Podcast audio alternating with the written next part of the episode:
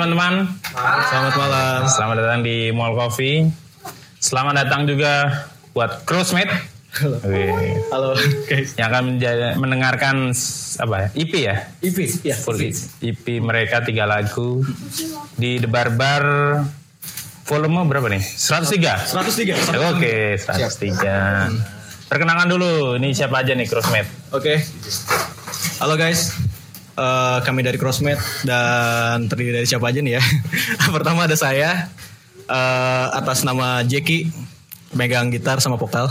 Jeki. Lalu ada semoga Halo, aku Mijil, basis di sini di Crossmate. Ya, berikutnya Halo dan aku Rama Crossmate megang stick drummer ya drummer. Siap. Berarti masih kurang satu lagi siapa? Kita satu lagi atas nama Aldo tuh gitaris kedua. Oke, oke. Ke mana nih belum datang-datang ini? Masih di jalan. Oke. Eh, kita- Bisa dijelaskan Crossmate itu sejak kapan Mas eh, berdirinya? Crossmate itu mulai dari 2021 Januari awal tahun banget Januari dan saya masih ingat itu tanggalnya 9 Januari. 9 Januari. Waktu itu eh, sebelum berempat ini saya sama drummer saya yang lama atas nama eh, Kak Fajar namanya itu. Ah, Nah, sebenarnya dulu tuh bukan untuk eh, bikin band. Tapi saya cuma minta tolong ke eh, ke Kak Fajar untuk bisa nggak ngisi drum di sini gitu. Karena waktu itu saya belajar yang namanya audio production gitu kan. Jadi pengen banget sih eh, bikin lagu secara proper lah gitu. Tapi karena saya nggak eh, pernah main drum, saya minta tolong sama teman saya ini gitu. hmm. Katanya bisa main drum gitu.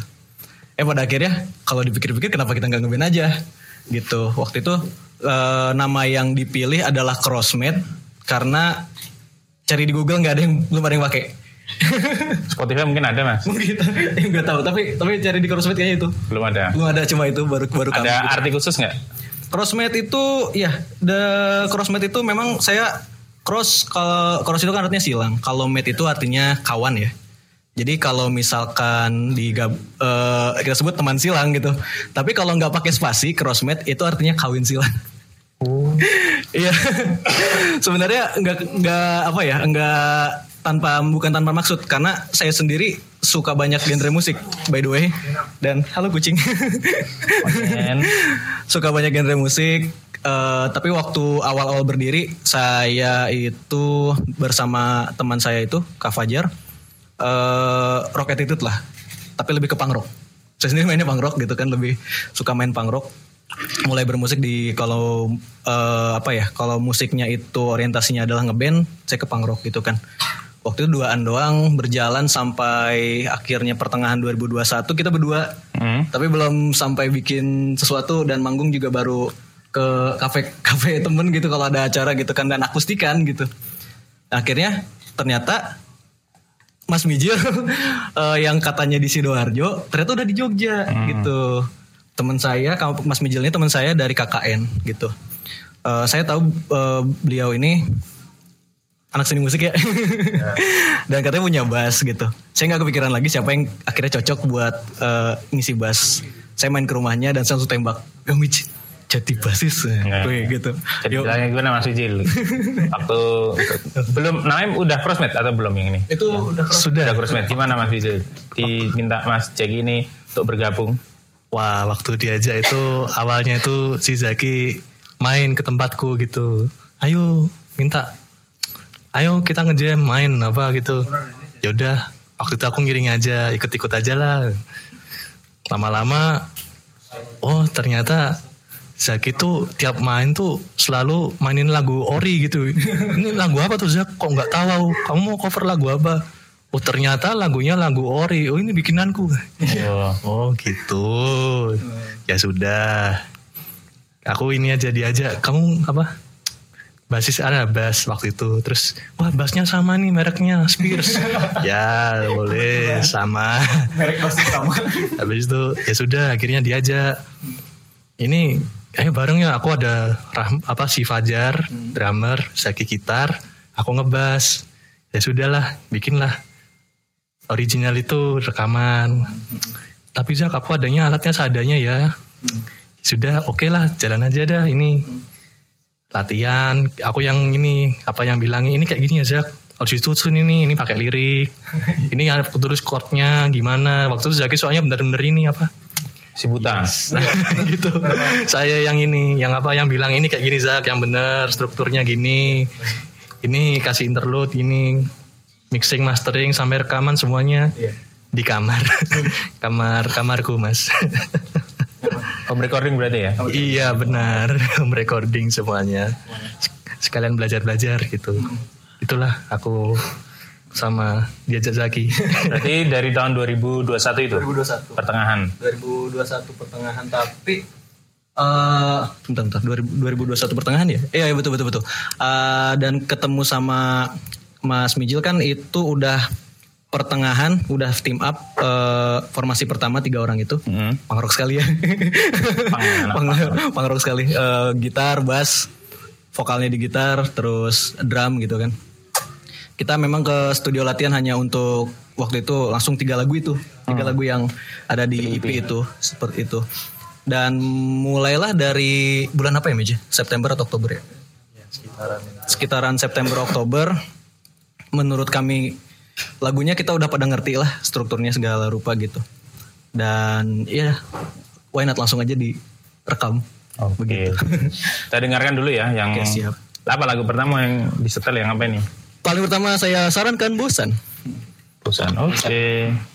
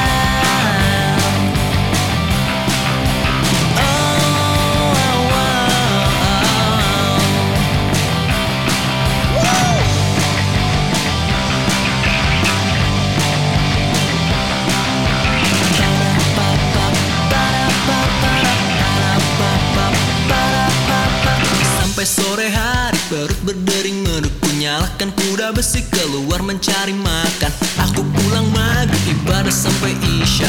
Malam hari ku habiskan dengan bikin tugas. Di luar sana aku bukan siapa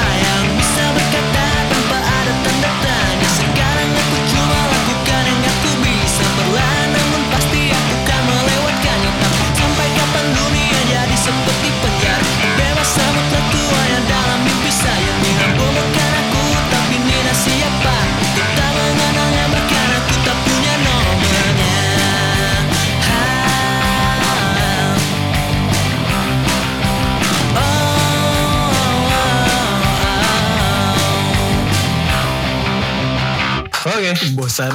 Bosan. Sangat membosankan. apa yang membuat, membuat kalian bosan nih? Lagu tentang apa yang ini? Kita tahu 2021 2022 itu masih pandemi kan ya. Hmm. Dan apa ya? eh, memang liriknya itu kami ambil dari eh, kegiatan sehari-hari sih. Yang selama di pandemi itu ya cuma di kamar, Hmm. paling keluar cuma beli makan terus ke atas loteng cuma buat nyuci baju gitu kan. Ya cuma seperti itu gitu. Dan eh, waktu itu juga masih alhamdulillah saya masih kuliah waktu itu. Ya cuma ngerjain tugas aja gitu kan. Ya ngerjain malam ngerjain tugas. Atau kalau karena dia serama paling main kartu gitu kan sama teman-teman. Udah gitu. Karena saya ya lagu itu memang khusus untuk mengutuk corona dan tingkah pemerintah maybe pada saat itu. makanya pangrok Bahaya. pangrok Pang, ya, pang. Oke ada lirik makanya ada lirik eh, eh, di luar sana aku bukan siapa yang bisa berkata tanpa ada tanda tanya. Eh, by the way waktu itu cuma kepikiran satu orang di eh, lirik yang itu tuh. Bapak L. Oh, iya iya. Lino ya. Lord. Lord. opung opung. opung L ya itu. Oke oke. Untuk proses produksinya gimana? Proses kreatifnya dulu. proses kreatif nah yang unik itu menurut saya yang paling unik itu ada di bosan ya lagu yang ini karena saya ngerekam gitarnya sendiri itu bu nggak pakai audio interface audio interface apa tuh yang eksternal Hmm. saya cuma modal dari apa mini eh bu, multi efek multi efek ada aux outputnya kan saya sambungkan ke ini aja ke input mic yang ada di apa notebook saya itu. Hmm. kayak gitu. Dan sedemikian rupa ya jadi dah, ini. Jadi hasil akhirnya pun masih pakai yang itu. Bahkan nggak pakai audio. Tapi kalau lagu-lagu yang baru pakai audio interface yang punya Mas Mijil. Oh gitu. Jadi cuma yang lagu bosan ini aja ya. lagu punya bosan. Tapi nggak tahu kenapa saya kira bakalan gimana gimana audionya. Cuman ternyata makin makin ke sini setiap orang yang dengerin lagu di EP itu paling suka lagu bosan. Mayoritas paling suka lagu bosan. Biasanya mungkin yang apa ya nggak terlalu melo orangnya gitu loh. Malah sukanya itu. Karena happy vibe gitu. Ini juga menjadi single pertama di EP kalian ya, yang iya betul. First Exam. Buat yang teman-teman yang lain gimana? Maksudnya waktu take rekaman, apakah ada kesulitan juga? Wah, ya yuk kalau dari aku ya mas, waktu take rekaman ya aman lah. Waktu itu belajar juga, Jak aku aku ada bass, tapi nggak punya efek. Ini pakai gimana ya? Aku bingung. Aku ya nggak pernah rekaman pakai bass. Saat itu ini ini aja pakai ini aja plugin. plugin gratis Apa ini? BOD apa? Ah, Apa ini ini simulatornya Sense Am gitu. Oh gitu ya. Oh iya. Aku ikut aja gitu. Jadi aku take-nya bener-bener dry dulu.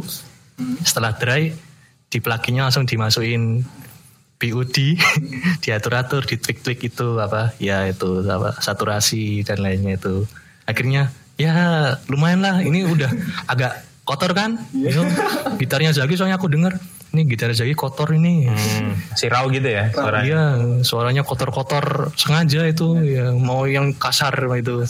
Ya sudah. Jadi kasar tapi nggak tajam. Gimana ya? ah iya Itu mikir itu, wah gimana ya? ya udah waktu itu main frekuensi. Ya udah Zak, kamu di mid, aku di low, agak ada treble-nya dikit biar ngisi. Nah, nanti waktu itu drumnya di sub sama di airnya gitu. Mainnya kayak gitu. Wah, lumayan ngisi ya ini. Iya, ya sudah. Gas ya. Buat drummer gimana? Ya gitu. Eh, Kalau untuk- drummer untuk drummer jadi untuk take drum Masih yang lama ya drummernya? oh bukan ini ini yang baru Oh, udah yang baru. baru ya Ah. iya jadi jadi se- sedikit info Kak Fajar itu di tahun 2000 eh, 2022 antara Maret sama Juni Juli itu mengundurkan diri karena nggak bisa kembali ke Jogja aslinya orang Kota Waringin Timur Kalimantan Tengah gitu kan Cari leasing ke sana ya? Iya, begitu. Akhirnya eh, saya akhirnya ketemulah sama Kak Rahmat karena Kak Rahmat itu dulu pernah ngeband bareng saya juga di tahun 2017 sama band saya yang lama. Seperti itu. Untuk drum, untuk produksi drum sebenarnya agak pusing dulu tuh. Saya kan nggak tahu bagaimana produksi drum ya paling nggak kita cari yang namanya ke ini apa ya namanya alami ya gitu. Enaknya pasti sudah pasti ya eh, direct kayak gitu. Cuman karena kita sangat dana yang cekak dan sebagainya gitu kan. Akhirnya pikir dipikirkan ya dapat saran dari salah satu kawan yang memang drummer senior, ya udah kamu pakai software tapi kamu tangkap dari bagaimana hasil latihan kalian gimana gitu. Nah, jadi benar kemarin eh, tiap kali kita latihan, kita rehearsal itu kita rekam. Terus ya kita gambar sesuai apa yang dari awal sampai akhir gitu aja. Seperti itu. Oke. Jadi simpel banget gitu ya, ya? Iya. Nggak terlalu. Karena juga waktu itu masih pandemi, jadi nggak bisa di studio juga ya. Betul sekali. Untuk mixing mastering, apakah ada Mixing ada seseorang yang diserahkan tugas untuk mixing mastering? untuk mixing mastering Ya semua dari saya mas. Oh, Untuk ya. masteringnya Zaki, soalnya Oh. biar ketok palunya udah bagus itu Zaki aja. Aku mixing aja mas, jadi wah ini es belajar belajar gitu. Udahlah ini kelihatannya udah cocok nih diterima orang. Ya sudah. nah,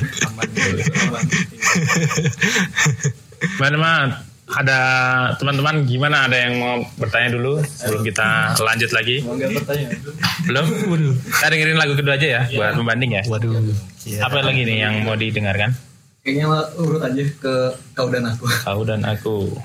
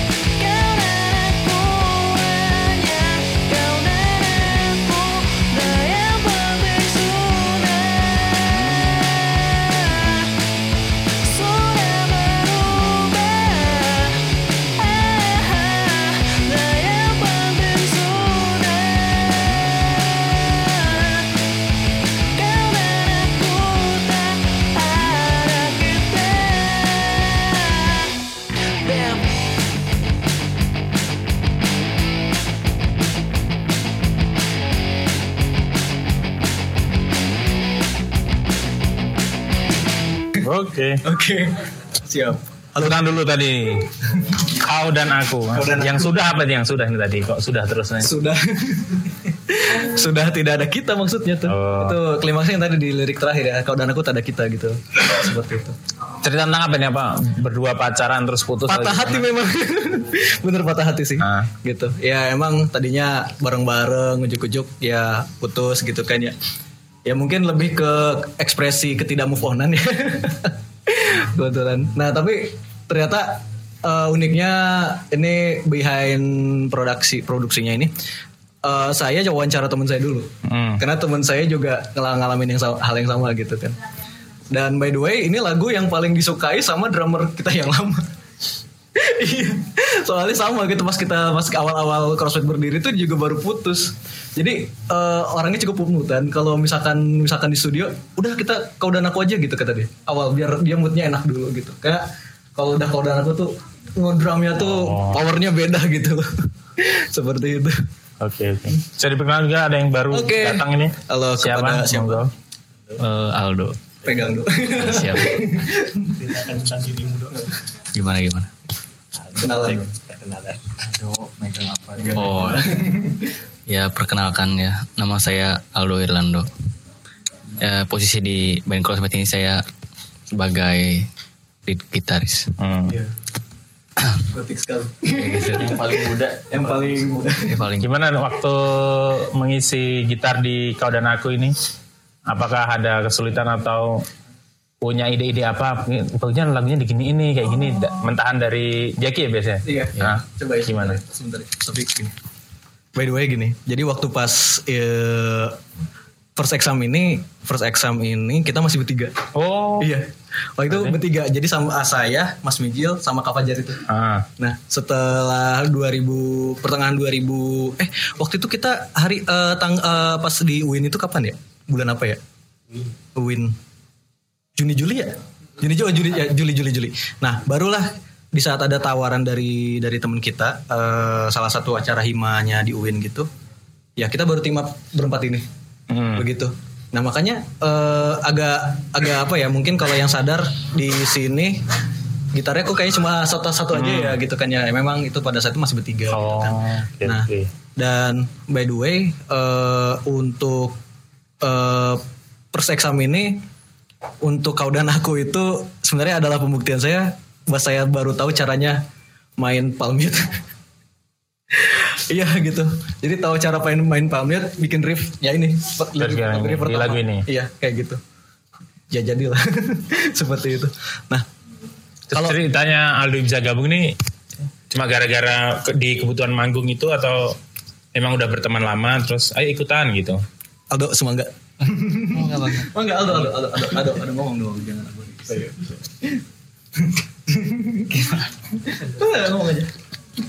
Eh, ya pertama sebelum saya kenal Crossmet ya saya emang pertama kali kenal dulu dengan JK ini Mm-mm. Boris ya saya biasa manggilnya Boris ya pertama kali ketemu ya di asrama Kujang asramanya mahasiswa Jawa Barat pada waktu itu Oh. saya ya masih dat baru pertama kali datang ke Jogja tahun akhir 2021an lah ya setelah begitu kenal lama ya ternyata ah, Boris ini main musik juga kan gitu ya makin makin sini ya ditawarin lah katanya ah, punya band gitu sebagai ya ngisi-ngisi aja gitaris gitu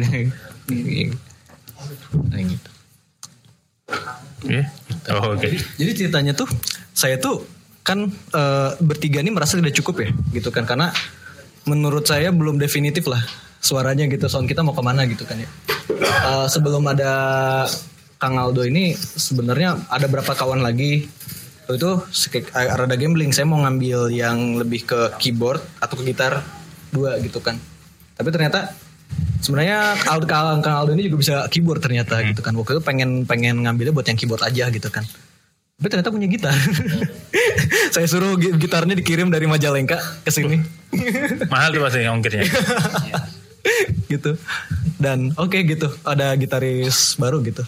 Dan sebenarnya kalau misalkan kawan-kawan denger live mungkin suaranya bakal lebih bagus dari yang hasil studio ini.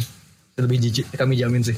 Begitu saya suka lebih suka sound sound live gitu. Waktu udah diisi lead sama Kang Aldo Eh, waktu penggarapan first exam ini apa ada influence nggak? Eh, kayak lagunya apa apa apa masing-masing sendiri punya influence nggak? Apa band atau musiknya apa gitu?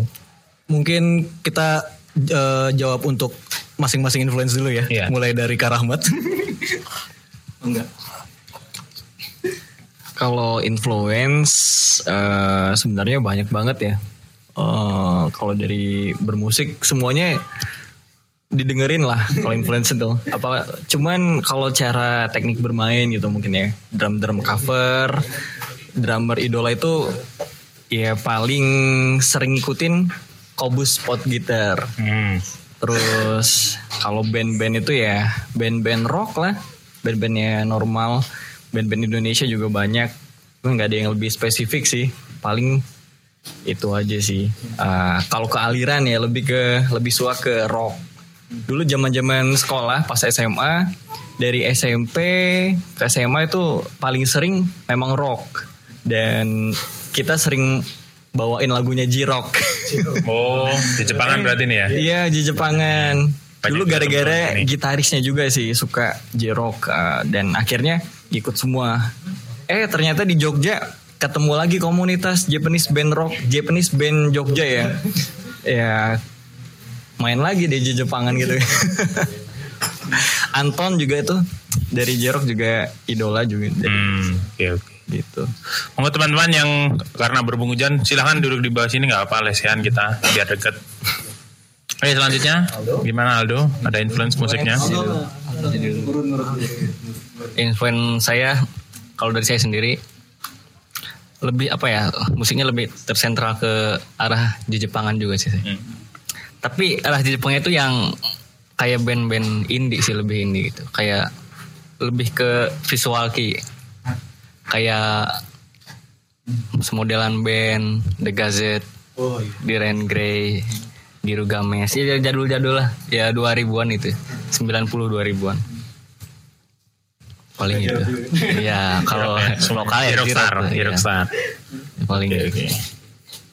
Sujil gimana?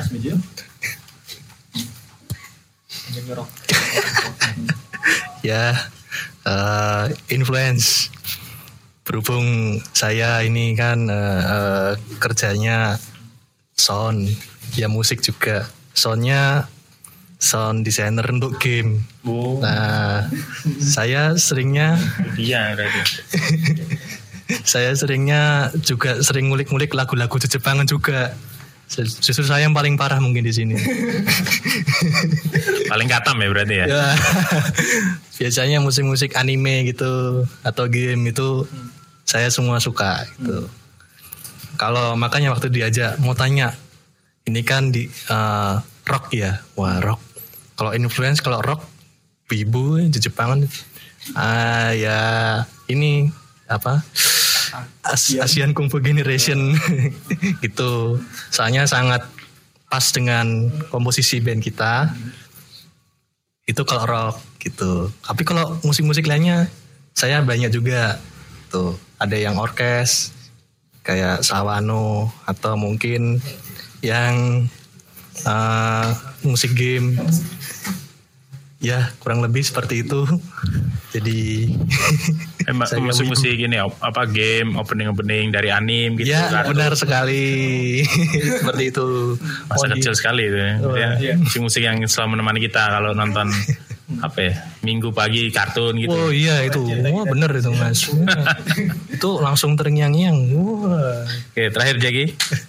Nah, eh karena saya waktu itu jujur saya angkat gitar itu gara-gara abah Kurt Cobain. Bodoh. ya, Nirvana. Nirvana. Saya kalau ditanya band yang paling saya suka dan paling favorit, paling keren, saya nggak bakal bilang siapa lagi ya Nirvana sih, kayak gitu. Cuman makin dulunya tuh mungkin ya lebih pengen apakah kita ke popang atau punk rock gitu. Tapi makin saya ini eh, mungkin secara pribadi ngerasa punk rock eh popang itu agak mulai buat saya bosan gitu, kayak gitu kan. Jadinya saya pa- cari suara yang lebih harsh, lebih apa ya, lebih garang lah mungkin. Ketemunya yang punk tapi garang ya Nirvana ya, gitu. Meskipun meskipun orang lihat oh grunge grunge gitu. Grunge. Tapi saya nggak ngambil sisi punknya gitu. Kebetulan kalau misalkan lagu-lagu di first exam tulisannya dari saya semua, begitu. Dan apalagi bosan, kalau bosan itu gara-gara saya dengar coverannya Nirvana yang Mali Sleep Ya, itu cuma dua chord G sama C. Kebetulan awalnya tadi juga cuma G C G C gitu kan. Nah dari situ terus udah ya udah gitu ke keracunan lagi sama temen dengerin Ramones.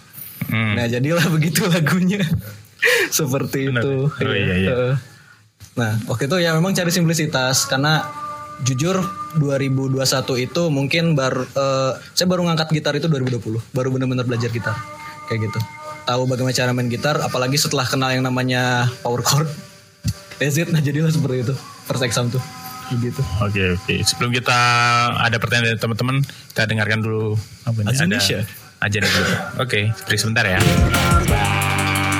Oke, teman-teman kita kembali lagi bersama Crossmate. Hai Tadi udah beberapa eh, apa memberikan influence mereka ya. Mungkin ada teman-teman yang mau bertanya lebih dahulu.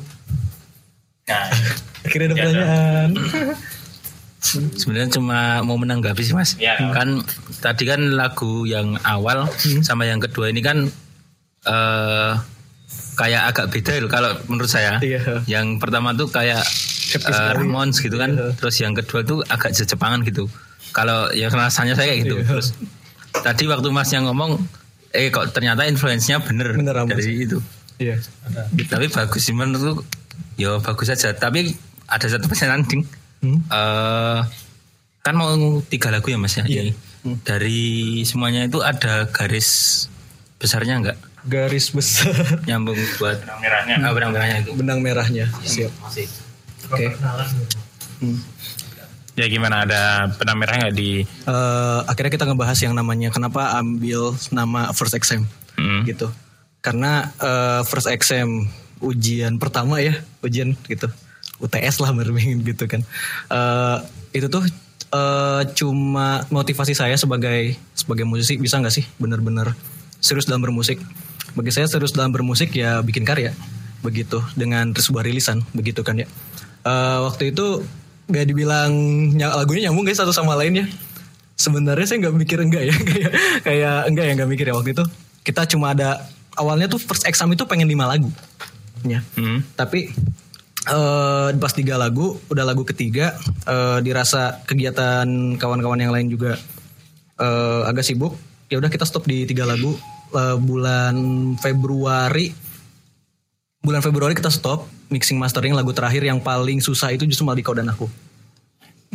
Utamanya di vokal begitu. Pak utamanya di vokal begitu. Dan Maret kita langsung caw apa publikasi ke agregator. Udah begitu aja seperti itu. Berarti sebelumnya udah ada berapa tabungan lagu untuk EP First XM ini sebelum? Ada lima ada dua lagi yang belum rilis dan itu nanti bakal bakal dibawa justru di uh, album ya full album penuh gitu. Dan emang sebenarnya ada per per Januari in eh enggak Desember Januari ini kita udah mau udah dalam masa produksi sebenarnya itu Hmm. Eh, lagu baru Eh, lagunya itu udah bahkan udah sering kita bawain di live gitu kan dan itu lagu yang bakal membuka eh, long LP kita gitu seperti itu Yang kenapa dua lagu itu nggak dimasukkan selain gara-gara tadi waktunya juga nggak ada? Apakah memang kenapa yang tiga ini aja gitu yang dimasukkan? Pilihannya apa aja? Gitu? pilihannya enggak ya kayak cuma kayaknya yang paling bagus sih ini deh gitu. Oh, gitu. Yang lain itu masih ibarat kata eh, masih butuh ngulik lebih lanjut begitu. Kalau ini udah langsung kena aja gitu dan enak gitu. Seperti itu. Ya, tiga ini yang terbaik ya daripada Terbaik. yang lima. Hmm, Oke. Pada saat itu. Gimana Mas Mabeng ada pertanyaan katanya? Satu Ya, eh, perkenalkan Mas, nama saya Mario. Saya cuma mau tanya, kalau kan tadi yang menyambung Mas Janon tadi kan sound track pertama sama track kedua kan beda banget rasanya. Itu di mixing sama satu orang yang sama atau gimana? Terus Iya ya, eh, terus eh, yang kedua kalau kalau proses kalian tadi kan sudah sempat disinggung di awal proses penciptaan lagunya ya atau atau proses rekamannya. Eh, selain kendala mungkin yang aku mau tanya ini apa eh dari kan tadi lagu pertama udah dijelasin tuh kenapa lagu yang kedua juga udah dijelasin tuh itu orang yang sama atau berbeda yang mengalami? Menggarap mengerjakannya Mengerjakan. Uh, liriknya ma- dalam artian liriknya terus proses kreatifnya itu mas kalau lirik eh, di lagu Oke, oke, itu dulu. Oh iya. Pertanyaan pertama. Pertanyaan pertama dulu di lirik mungkin ya. Kalau di lirik itu jelas dari saya semua itu dari tiga dan sampai lagu ketiga nanti yang bakal kita dengarkan. Tapi kalau kalau musik kalau musik eh, saya bisa dibilang pada saya itu ngaku kalau musik saya cara eh, saya bermusik itu masih kurang lah gitu. Nah alhamdulillah ada Mas Mijil. Beliau jelas anak sini musik. jelas saya banyak banyak minta apa ya minta arahan lah dari eh, Mas Mijil. Dan kebetulan uh, sound engineer juga Mas Mijil. Gimana Mas Mijil? Iya benar jadi di EP ini semuanya mixing saya kok rasanya beda wah itu kenapa ya Zak kok bisa ya Karena Mungkin memang karena eh, iya. baru belajar banget. Jadi gimana ya? Ini bukan cuma sebagai saya yang eh, bukan saya, kami gitu waktu itu bertiga tuh eh menciptakan lagu cuma sebagai apa ya lirik sama chord dan sebagainya. Tapi bahkan dari segi produksinya gitu, kita baru belajar banget di situ. Jadi sebagai sarana belajar. Eh makanya disebut for exam gitu ujian gitu loh, begitu. Yang apa ya? Saya juga apa disebutnya ya? dari tadi juga kayak misalkan saya baru ketemu belajar apa main gitar ya masukin di musik itu kayak lagu kau dan aku untuk baru pertama kali tahu bagaimana cara ngedep palm mute ya masukin di situ seperti itu Hmm. Ya Iya. benar. Mixingnya memang seperti itu. apa apa perbedaan yang pos apa tadi yang lagu pertama sama yang lagu kedua tuh apakah berpengaruh dari alat yang dipakai atau programmer gitu atau gimana? Kalau menurut saya ya mas, menurut saya itu memang karena aransemennya. Hmm. Aransemennya saja sudah beda. Waktu itu aku tanya sama Zaki, yang ini tuh yang bosan nih lebih padat. Vokalnya lebih kayak di luar sana kayak apa ya hampir kayak mau ngeren cepet ya itu sampai Zaki tuh kayak napas tuh sampai waktu tetek lagi habis nih nafasnya ulang lagi nah sedangkan di lagu yang kau dan aku ini lebih banyak ceng ceng ceng ceng boh on terus ini aransemennya sudah beda ini yang awal tadi lebih beda banget nih yang ini lebih ceng ceng ceng ceng ceng ceng ceng ceng ceng ceng ceng ceng ceng ceng ceng ceng ceng ceng. Wah ini udah beda nih aransemennya. Terus juga vokalnya waktu terakhir itu lebih itu memang Zaki sendiri yang minta karena memang awalnya ya aku sudah cek ini apa tak transpose ya tak turunin nggak kuat ini ya sudah akhirnya Zaki tetap gitu akhirnya itulah yang bikin kok beda ya rasanya karena memang yang pertama tadi lebih padat vokalnya yang lagu yang kau dan aku itu lebih lebih ya lebih ngepop banget ya rasanya. Nggak kayak yang pertama itu yang lebih ce ce ce, ce, gitu. Lebih ya ngepop kalau aku rasanya. Jadinya itu rasanya feelnya beda. Jadi seperti itu. Kalau aku dari aransemennya. Kalau mixing mah kurang lebih sama alatnya sama. Mungkin agak ditik-tik beda dikit. Soalnya kita waktu itu mikir Sak ini kok kau dan aku dibuat kasar kok nggak enak ya? Nah ini padahal lagu tentang apa? Tentang patah hati terus ini ini harusnya agak sedih nih. Ya akhirnya kita tweak lagi uh, sound apa tone-nya kita ini ya tweak tweak lagi akhirnya jadinya seperti itu. Ya. Tambahan? Ya. Jadi tadi disebutkan kau dan aku itu lagu yang paling terakhir untuk di apa ya render gitu. Karena ya tadi itu vokal pas Desember itu saya nggak kuat ternyata Hmm. vokal itu. Nggak ke- tapi waktu Desember itu saya harus pulang ke Bogor gitu kan harus pulang ke Bogor. Nah baru di Jogja lagi itu eh, Februari. Nah selama Januari itu di rumah saya latihan vokal untuk kau dan aku hingga ya hasilnya seperti itu. Sama kalau yang beda mungkin kalau dari dari gear itu mungkin di pedal gitarnya ya. Eh, saya kalau di kalau di Bosan itu pakai cuma pakai multi efek aja. Pakai jadi d- dirt soundnya tuh dari multi efek aja. Tapi kalau udah kalau yang kau dan aku itu saya dapat pinjaman Behringer Super Metal ya. Itu kalau nggak salah tuh eh, kopiannya Bose Hyper Metal gitu. Eh, dan emang waktu itu pengennya sih suaranya yang lebih khas kayak mau menuju metal tapi enggak gitu loh. Kayak gitu. Suara itu pengen dapet yang kayak gitu mungkin. Lebih distorted gitu. Cuma itu aja bedanya Oke, kalau di Jadi gitu ya. Perbedaan. Gimana Mario? Mau bertanya lagi? Mas Beng, ada pertanyaan? Yang apa yang lain? Nudia, Nudia, Nut. Ini yang pakarnya di Jepangan nggak masalah. Oh, pengen lagu ketiga dulu ya? Oke, boleh, boleh. Enggak. Lagu ketiga. Sofa.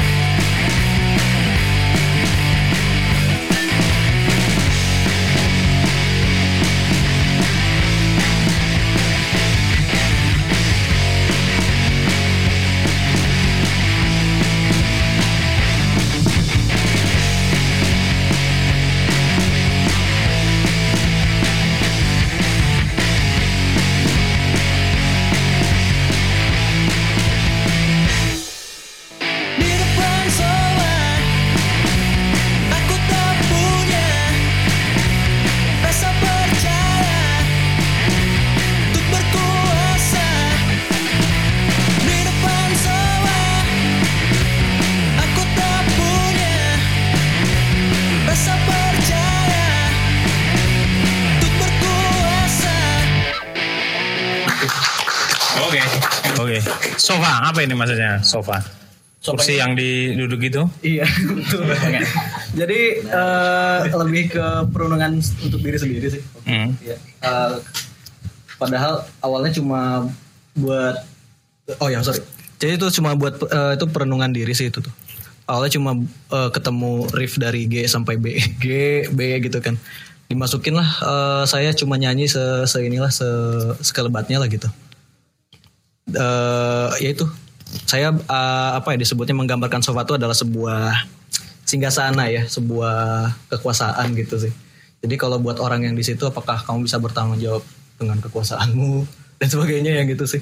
Karena kalau udah pegang itu nanti orang-orang bakal lihat kamu, orang-orang bisa lihat kamu buruk sama baiknya gitu sih. Seperti itu. Kamu siap nggak untuk itu di saat orang bakal menyalahkan atas sesuatu dan sebagainya gitu. Dalam juga ya maknanya ya lagu. Iya. Cuma judulnya sofa gitu ya. Sofa gitu. Yes. Emang kayaknya ini lagu yang paling gak favorit ya karena mikir maksudnya apa sih gitu Ya. kayak gitu. Kalau kau dan aku jelas patah hati, kalau bosan ya jelas juga kan. Eh, lagunya sangat simpel gitu liriknya tuh. Ada makna tersirat juga ya di lagu sofa ini. Iya, betul. Oke. Gimana dia? Udah tiga-tiga kita setel sesuai permintaan Anda. Masih ada pertanyaan? Hah? Belum ada gimana? Bani, Bani? Juga belum ada. Mungkin ada teman-teman dari Crossmate yang mau bertanya. Kita ada giveaway ya. Pernah yang terbaik Halo. Nah. Kalau kasih giveaway pasti pada mau tanya nanti. Oh ya, by the way, Crossmate udah punya nama fans sendiri. Wah, apa itu? Teman silang. Teman? Teman silang. Teman silang. Cuma mengindonesiakan Crossmate. Crossmate. Eh, teman silang. Iya. silang yang itu, yang dulu ke sini itu. silang. Oh, teman silat. Ada membernya itu teman silat? Ada Halo deh semua ini. Wah, ini Mas, ya. Mas Ari, terima Ketuanya kasih mana ketuanya teman silang? Belum ada sih. Belum ada ya nanti. Iya. Tapi, tapi alhamdulillah udah ada yang setia untuk eh, hadir tiap kali uh, crossmate manggung itu. Barara. Ya. Terpuji. Nah di ini apa di Instagramnya kok pakai OFC itu apa maksudnya? Ya Official fans club atau gimana? Official aja sih. Oh. Kayak gitu. Eh, Emang ada yang palsu berarti? Gak tau, cuma cuma underscore official gitu aja. Oke. Gitu Eh, terakhir manggung di mana ya? Kayaknya apa yang event di Jepangan itu ya kalau nggak salah. Hmm, di itu just- Lipo ya? Eh?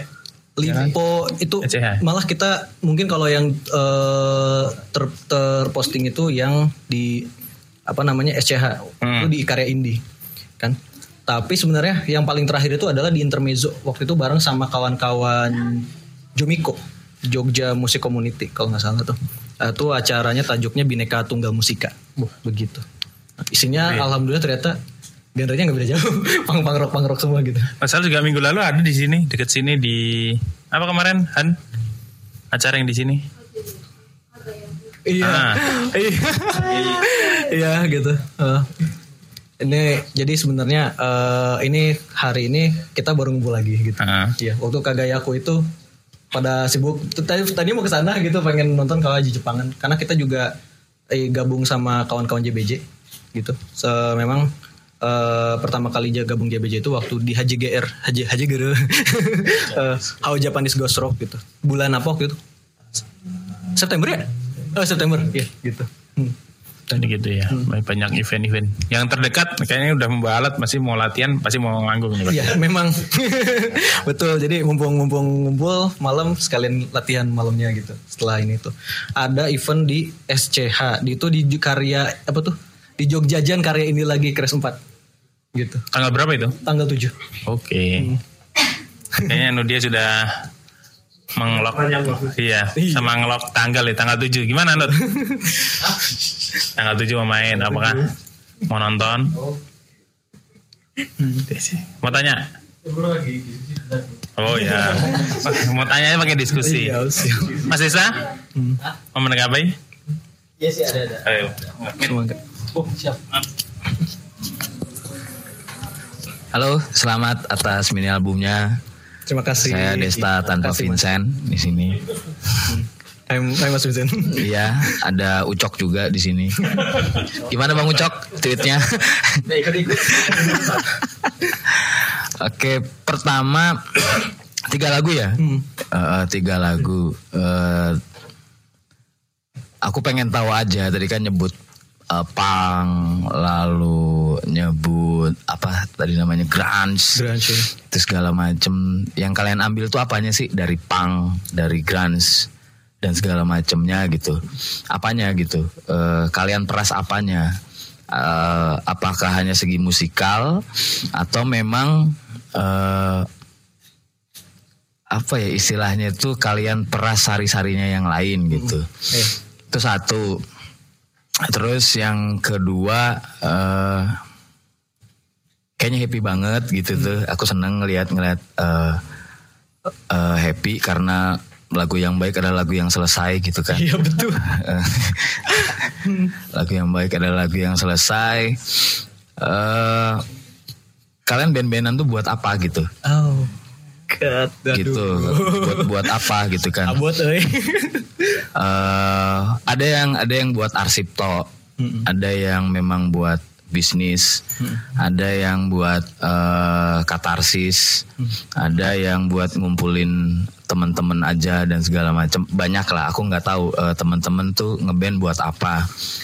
Padahal di era sekarang situasinya adalah bikin musik itu mudah, tapi kontennya susah karena harus informasi begitu deras kita jadi sosokan banyak referensi dan segala macam jadi lupa kita nih siapa gitu. Oh iya. itu yang pertama. Terus yang kedua eh, kultur eh, saat ini apalagi untuk promosi dan publikasi juga sangat jauh berbeda dengan band-band yang kalian idolakan tadi.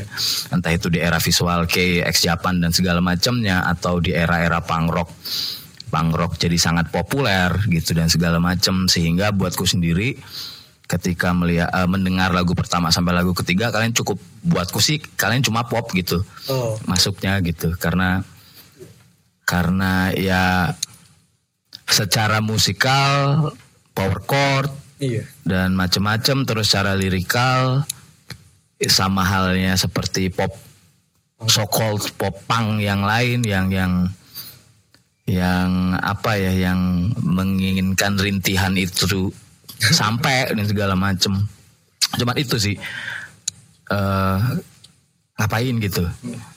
Ngapain ngeband untuk saat ini di mana area pertarungannya juga hanya di media sosial. Lalu Spotify juga hanya 0, sekian sekian sekian dolar ngasihnya. Kenapa harus ngeband? Itu dua dua itu tadi. Terima kasih Oke. Mulai dari Abot. pertanyaan Gimana tadi? Itu Mau pertanyaan ngapain pertama tuh mungkin gitu? pang ya. Pang kalau dari pang eh, kenapa pada akhirnya tuh lebih agak ke pang ya? karena simple oh gitu. Dan karena pang karena musik pang karena eh, karena musik pang lah saya lagu-lagu yang udah saya tulis tuh bisa terwujud gitu. Kayak begitu. Ya it's all about power chord aja kan gitu kan sebenarnya itu. Tapi karena simple itu kadang ya kita bosen ya kalau gitu-gitu aja. Nah, Sorry sorry motong bukan itu. apa? Kalian tuh ngambil pang tuh apanya? Oh iya, paling segi musikal aja sih. Ya segi musikalnya aja gitu kan. Eh, kalau semangat ya saya nggak karena ngerasa kayak pang banget sih gitu kan ya karena saya juga mendengarin musik yang lain masalahnya itu gitu kan. Eh ya tadi karena dengan pang musiknya saya yang dulu saya nggak bisa main musik tapi jadi terwujud gitu loh gara-gara itu. Dari situ aja sih gitu kan. Seperti itu. Kalau kenapa ngeband saya tuh emang nggak tahu ya pengen ngeband gitu. Pengen ngeband mungkin kalau nggak tahu bakal jadi bisnis insya Allah ya kalau jadi bisnis ya kalau sukses ke situ. Eh, memang first exam itu ya uji dari namanya aja first exam waktu itu sebagai pembuktian sih memang pembuktian gitu kan. Eh, kita berproses oh setelah terbukti kita ngapain nih? Nah banyak hal yang saya pelajarin setelah itu dari teman-teman yang lain gitu kan ya.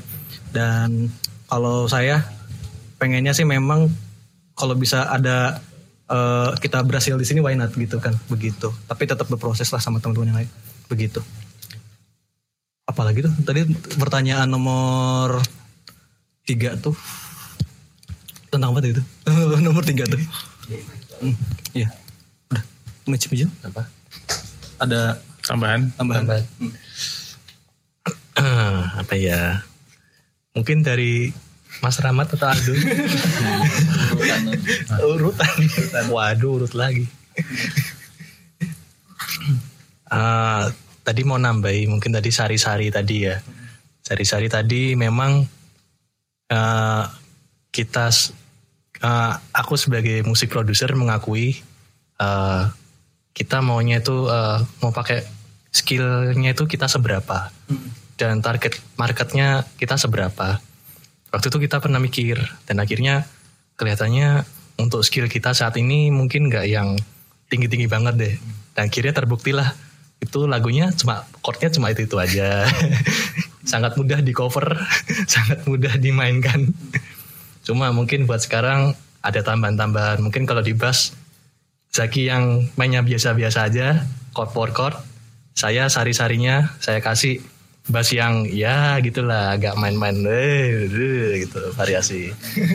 Dan yang bikin ini semakin menarik sari-sarinya tadi benar ada J-popnya. Untuk aransemen yang baru, tapi buat live. Ada main-main gitar di interval yang gitu-gitu. Itulah yang kita ambil. Tapi kita mengakui ini tuh kita tetap dalam bingkisan rock.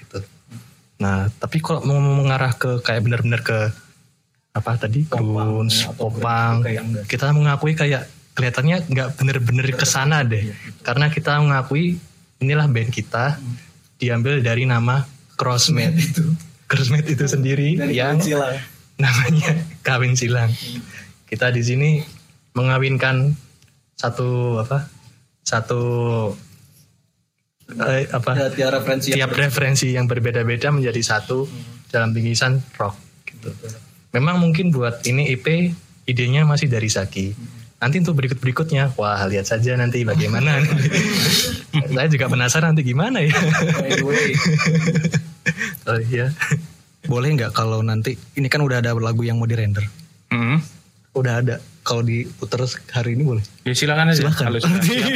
Mungkin buat buat sebagai ini aja sebagai oh nih crossfit yang sekarang gimana ya gitu kan. boleh boleh kalau mau nyetel kita dengarkan. Yakin. Oke, dengerin dulu. Ini Apa? Udah. Halo?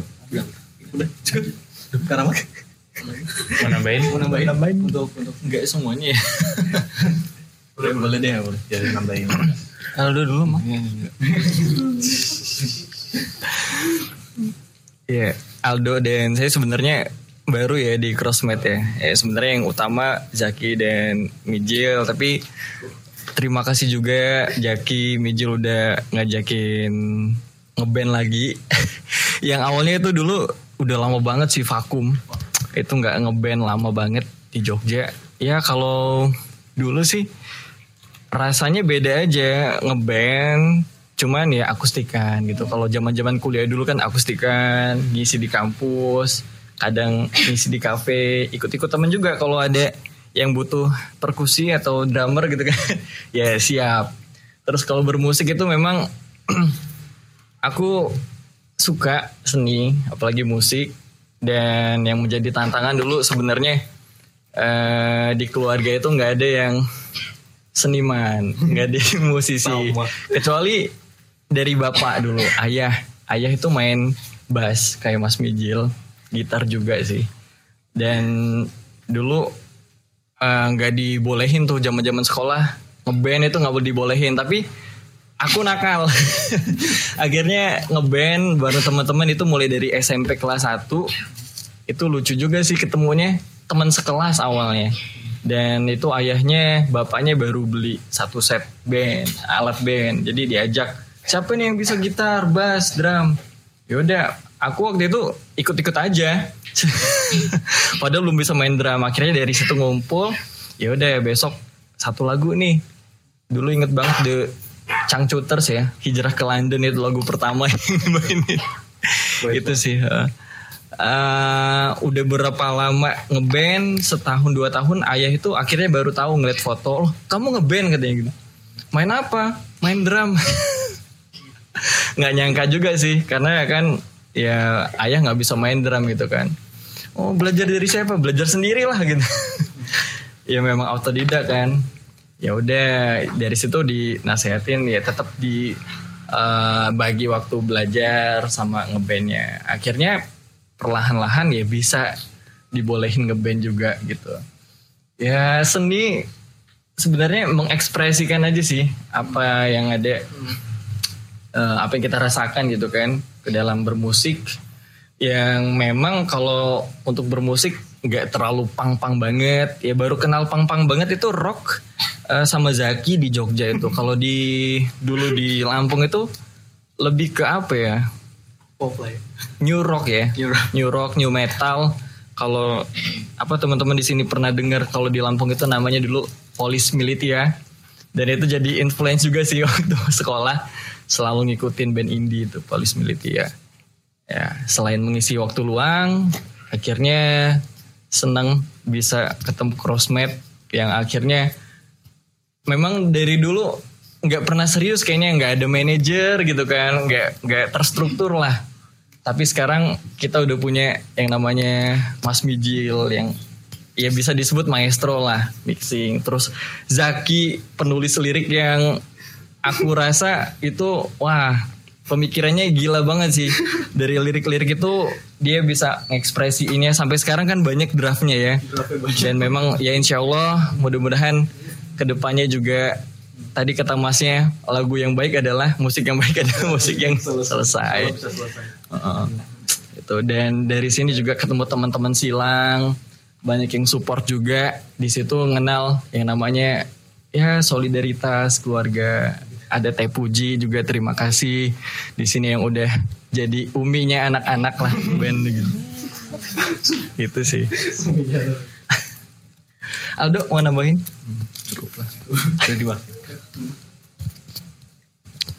Oke, jadi gitu. Cina Mas Reza? Mau ditanyakan lagi? Oke.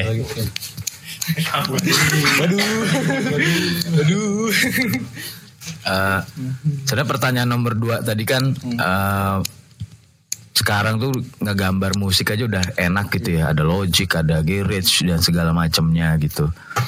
Eh, kenapa harus ngeband gitu? Apalagi promosinya susah publikasinya ini itu dan segala macem. Itu sebenarnya ke, ke ke arah itu. Lalu ya soal lirik dari mana lirik itu datang gitu? Apakah memang itu semacam wahyu memang gue udah punya kemampuan untuk itu atau memang eh berhubungan dengan pertanyaan awal tadi ketika eh, kami tanya kalian ambil saripang tuh apanya? gitu. Iya ya. apakah memang kalian ambil metode-metode lirikal? Metode-metode lirikal pang yang sangat-sangat eh, mempengaruhi banyak musik lain sejak tahun 1971 gitu. Oh iya. atau atau eh kue menemukan eh, metode lirik kompos kata frasa kalimat itu dari eh hal di luar musik. Oh. gitu. Iya. katakanlah sastra atau apa dan segala macem gitu loh. Dari mana narasi-narasi itu datang? Dan kenapa aku yang menggunakan eh, metafor yang menurut kalian itu tepat gitu dan tadi sedikit menyinggung bisnis dan indie indie buat kalian tuh apa sih sekarang gitu Wow. Eh, masih ada nggak sih gitu Iya. indie itu masih ada apa enggak gitu. Kalau memang masih ada tuh sekarang apa buat kalian? Indie itu apakah produksinya, apakah musiknya, apakah eh, ininya produksinya cetak 10 aja misalnya fisik segala macem lalu nggak usah pakai eh, publikasi di media sosial dari mulut ke mulut dan segala macem. Itu. Terakhir. Itu aja. Sip. Eh, kenapa akhirnya ngeband ya?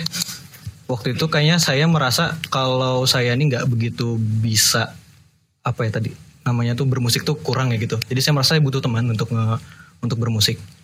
Ke, apalagi saya juga nggak mau saya sendirian sih pada saat itu. Eh, di saat saya tahu kayaknya lagu-lagu ini bagus kalau dibawainya dengan ngeband gitu, bukan dengan apa ya? eh, maksudnya mungkin EDM ya gitu kan ya. EDM ya gambar aja mungkin udah jadi gitu kan maybe gitu kan dulu memang sebenarnya saya juga EDM tuh belajar belajar audio production tuh malah di musik-musik EDM gitu malah pernah bikin single tuh di ke genre yang kayak gitu city pop dan sebagainya gitu kan terus setelah kenal sama gitar wah kayaknya memang mungkin lebih bagus kalau dibawain dengan band gitu. Waktu itu ya cuma kepikiran ayo ajak temen buat ayo ajak temen buat ngeband gitu kan ya. Oke kepikiran band. Sekarang eh entah lah kalau kalau misalkan indie mungkin masih bisa dibilang indie bagi kalau bagi saya sendiri ya itu cuma diproduksinya eh sendirian gitu. Biasanya baru baru mungkin lebih ke situ. Sembari belajar sama kawan-kawan yang di Jogja di komunitas itu eh, juga bermusik gitu, indie kan, seperti itu. Kalau masalah lirik, kalau masalah lirik saya akui kayaknya saya lebih kayak sering dengerin lagu orang, eh, randomly gitu banyak referensi saya ambil aja gitu. Mungkin kalau menurut Mas apa kayak kalau punk rock itu kan mungkin apa ya berontak atau pemberontakan atau kayak ketidakpuasan kepada apa gitu kan saya akui mungkin ada tapi saya nggak ngerasa gitu banget ya gitu kan.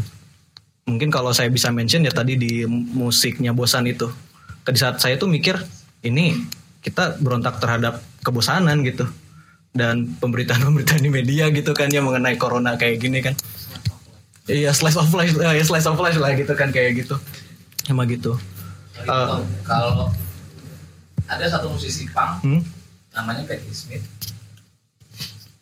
tahun 70-an Hmm? nah dia nggak nggak bawa pemberontakan yang Hmm. dari pinggir jalan Hmm. dia bawa filsafat wow lagunya dan Hmm. itu masih ke area punk artinya Hmm. dia mendefinisikan Pangnya ke sendiri. situ, iya. nah intinya itu sih Hmm. kenapa gitu? Kalau saya nggak tahu ya satu kalimat no rules in punk.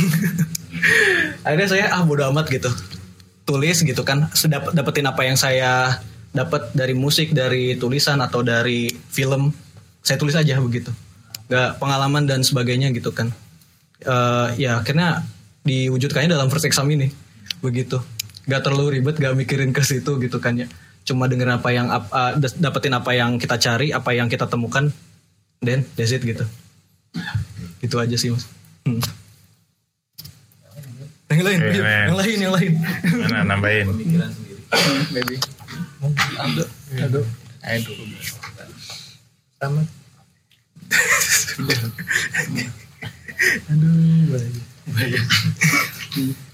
Iya. Kurang apa ya? Kurang apa mas? Loh, bebas bebas oh bebas. Waduh. Ya mau oh iya dia di- in- mau nambah aja kalau gitu. Ah, tadi emang bener disebutin kalau zaman sekarang bikin musik production tuh udah gampang. Pakai DAW sudah dapat. Saya pun juga kerjanya bikin musik juga malah lebih sering bikin sendiri, freelance dapat komis. Itu malah bikin sendiri. Tinggal kasih buat saya lebih banyak musik untuk media sih tapi bukan musik untuk single. Jujur lebih gampang. Tapi kenapa kok memilih band? Karena kalau selama ini ya kalau ini menurut, menurut aku ya mas. Selama aku buat musik production itu sendiri tuh kadang tuh aku tuh kayak kurang relasi. Sedangkan kita kan harus misalnya mau ada klien mau pesan musik ini kita tuh harus bisa gimana tuh bikin musik kayak gitu. Tapi kita sendiri kurang relasi. Jalannya ke mana? Selain manggung-manggung apa selain datang ke gigs kan kita bagian dari sana. Kita kenalan dapatlah pemain-pemain. Habis itu kok harus ngeband karena kalau pakai DAW aja masih kurang. Bisa sih main sendiri semua dimakan sendiri tapi ketika lagumu nanti di live kan dipertanggungjawabkan di depan umum bagaimana? Gitarnya nanti harus session bayar gitu apa terus-terusan? Kan mungkin kalau duetnya banyak ya bisa sih tapi kalau ketika bertanggung jawab di depan umum ini lo kayak gini mainnya gitu. Itu harus ada temen harus nggak cuma nggak bisa sendirian. Saya pernah mengalami itu sulit untuk udah jadi nih musiknya. Tapi buat bertanggung jawab ini mau dibain live susah betul. Dan saya apa sih format yang paling gampang? Ya inilah band. Inilah yang paling gampang bisa diumum cuma butuh empat alat musik kalau IDM mungkin remix remix gitu orkes waduh bingung nyari pemain. Nggak juga semua event ada kan. Yang paling umum kan pasti band formatnya kalau dari itu aku. Dan membuat single tuh ya harus ada buah pemikiran. Walaupun aku bisa di teknisnya tapi kalau nggak ada liriknya mikir kayak gini loh mas gini gini. Itu ya penting juga ternyata. Aslinya aku sendiri bisa mas. Cuma kan gak yakin ini mikirnya tambah makin lama. Nggak dengar pendapat orang lain juga. Bisa buat sendiri juga untuk promosinya. Kayak gini kan bisa mikir bareng. Bisa dipikir bersama. Ya jadi kalau dari aku itu mas kenapa? Menurut aku band tuh ya masih ada harapan buat band. Live manusia punya ton yang tidak akan dimiliki Ya. oleh digital gitu ya. benar. Iya. ada poin di situ. jadi seperti itu Mana? Sudah? Oke. Gimana Sista? Ya. Oke. Jadi gitu ya mungkin masih semangat ngeband berarti nih ya. Ah, untuk yang eh, EP ini sudah sampai sejauh mana kalian mempromosikannya? Eh, rilis tahun berapa ini? 2022 Bulan? bulan Maret. Oke. Udah ham- hampir setahun ya berarti. Hampir setahun, udah mau setahun memang. Udah Maret. Sudah sampai mana ini maksudnya? Kalian mempromosikan First XM ini. Ini kan anak kalian dah. Iya istilahnya. betul. ha. Eh, by the way, kalau Mas eh, untuk itu jujur nggak terlalu jauh ya. By the way itu kayak paling cuma di eh apa panggung-panggung terbuka aja ya gitu. Dan eh, sekarang tuh ya gimana ya? Jadi namanya tuh ini tuh bikin karya tuh biar supaya apa ya?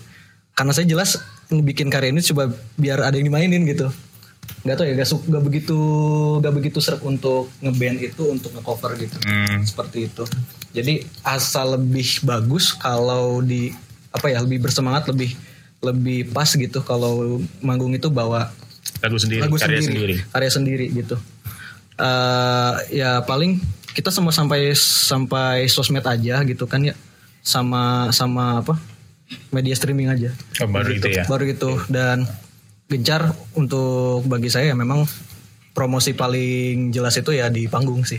Untuk untuk mencari pendengar yang mungkin setipe lah gitu kan. Dari aca- beberapa acara gitu kan beberapa skena begitu. Dari se- sampai sekarang juga masih terus mencari skena kita lebih ke mana sih gitu kan.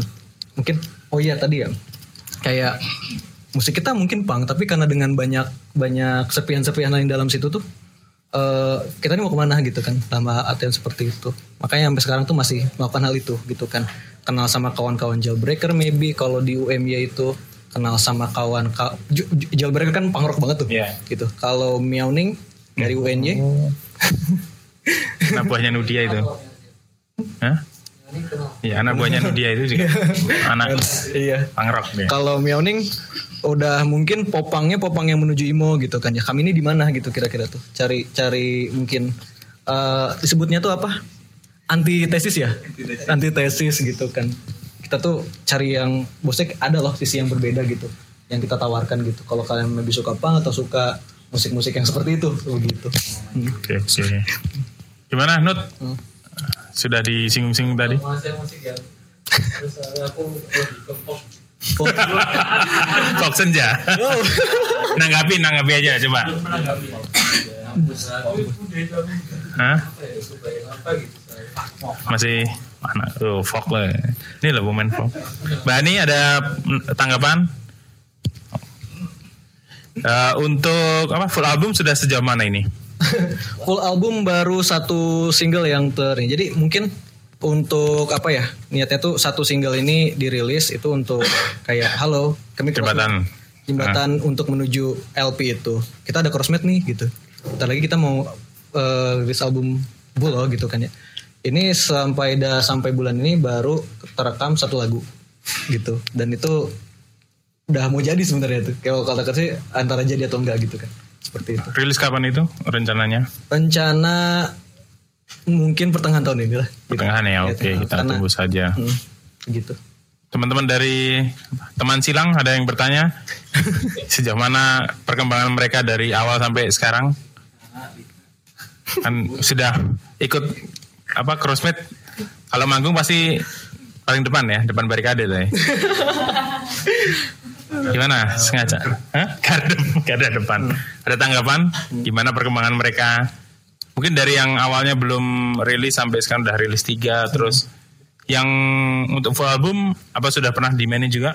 baru yang memang lagu yang baru sih di direkam tadi itu Heeh. sudah direkam atau mau kita Boleh? Tunggu, boleh ya Oke. coba ya tunggu ya Hah? di grup why wow Judulnya apa ini? judulnya tunggu Tunggu. tunggu. Oke. sangat pop sekali sangat pop. Kita pakai mau apa gitu sih? Oh type C ya sorry gitu. Si pakai iya. harus ini. Bentar di download dulu ini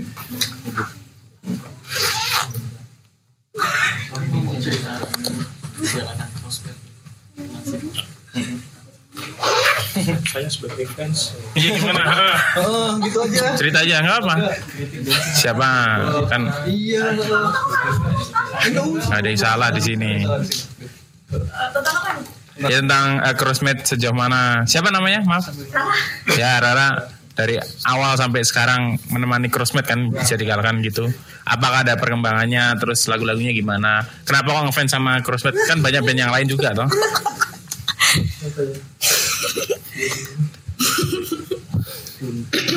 Ini nih. Kalau menurut aku, Crossmate tuh bandnya tuh lagi ya sedang berproses penuh perjuangan sih buat ngembangin albumnya mereka nanti seperti apa. Yang jelas, aku sangat support mereka. Karena waktu awal aku ketemu mereka, mereka welcome sama saya, ya saya juga sebaliknya welcome balik sama mereka gitu. Terus akhirnya aku dikenalin bandnya mereka, oh ini loh nama bandnya kita harus. Aku coba tuh dengerin satu lagu, wah ternyata sangat sangat sangat mengekspresikan diri saya kalau saya lagi bosen harek ngopo iki.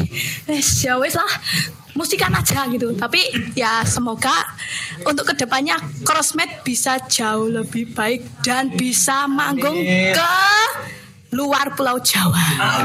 Nah itu. Doa dari fans biasanya manjur ya. Mudah-mudahan amin bisa ya. diamini wes Ya, Oke. Oke, Rara begitu. Terima kasih.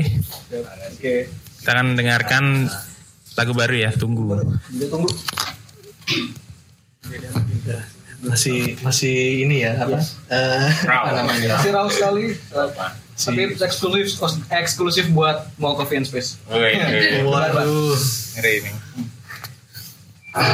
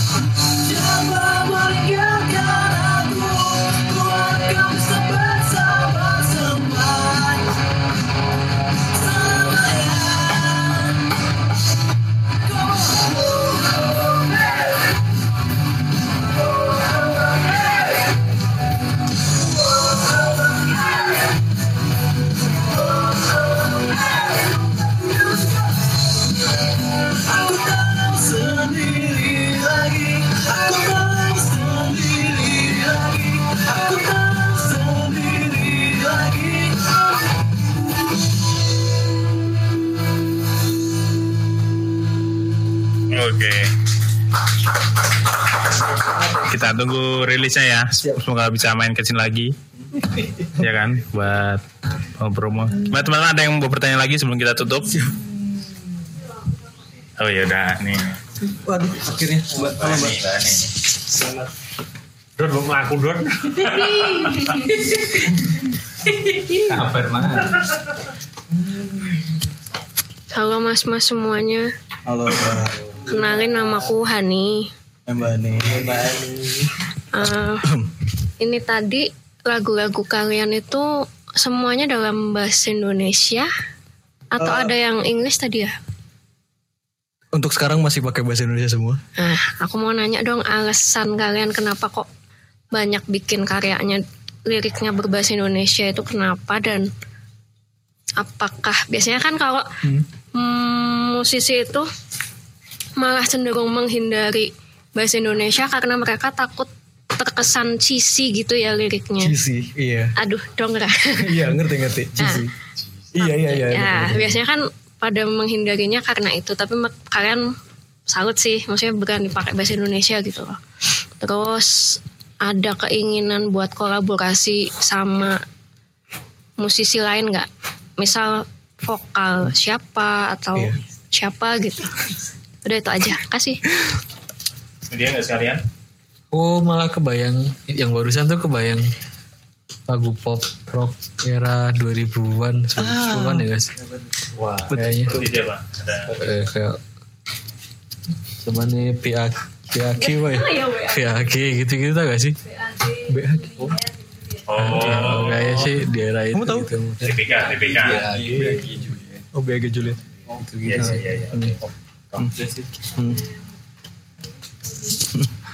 Kenapa pakai bahasa Iya, Indonesia? kenapa Indonesia nggak Inggris? Sebenarnya sebenarnya kalau untuk lagu yang berbahasa Inggris eh, ada rencana memang ada Hmm. bahkan ada lagunya yang berbahasa Inggris tapi nanti di full album ini ada lagunya yang berbahasa Inggris. Eh, tapi untuk kemarin-kemarin kayaknya sangat lebih lancar untuk pakai bahasa Indonesia ya. Gak tahu kenapa tulisan tuh lancar pakai bahasa Indonesia. Kalau teman-teman mungkin eh ada ada semacam gini ya. Temen saya juga ngeband di Bogor. Eh di saat dikasih dengar gitu mungkin yang selalu jadi masalah untuk orang Indonesia itu kan pelafalan ya pronunciationnya. Waktu itu kayaknya saya kalau misalkan pakai bahasa Ing- Ing- eh, Inggris kayaknya saya belum belum ini ya belum berani gitu ya. Saya ngerasa le- padahal guru bahasa Inggris. Guru les bahasa Inggris. Eh, eh, ta- saya ngerasa udah enak aja lebih enak aja dengan apa ya pem- eh, pikiran tuh untuk nulisnya tuh pakai bahasa Indonesia gitu. Eh, lebih seksi aja waktu saya tuh. Bukan berarti nggak seksi karena saya juga eh, rata-rata referensinya itu bukan dari musisi lokal.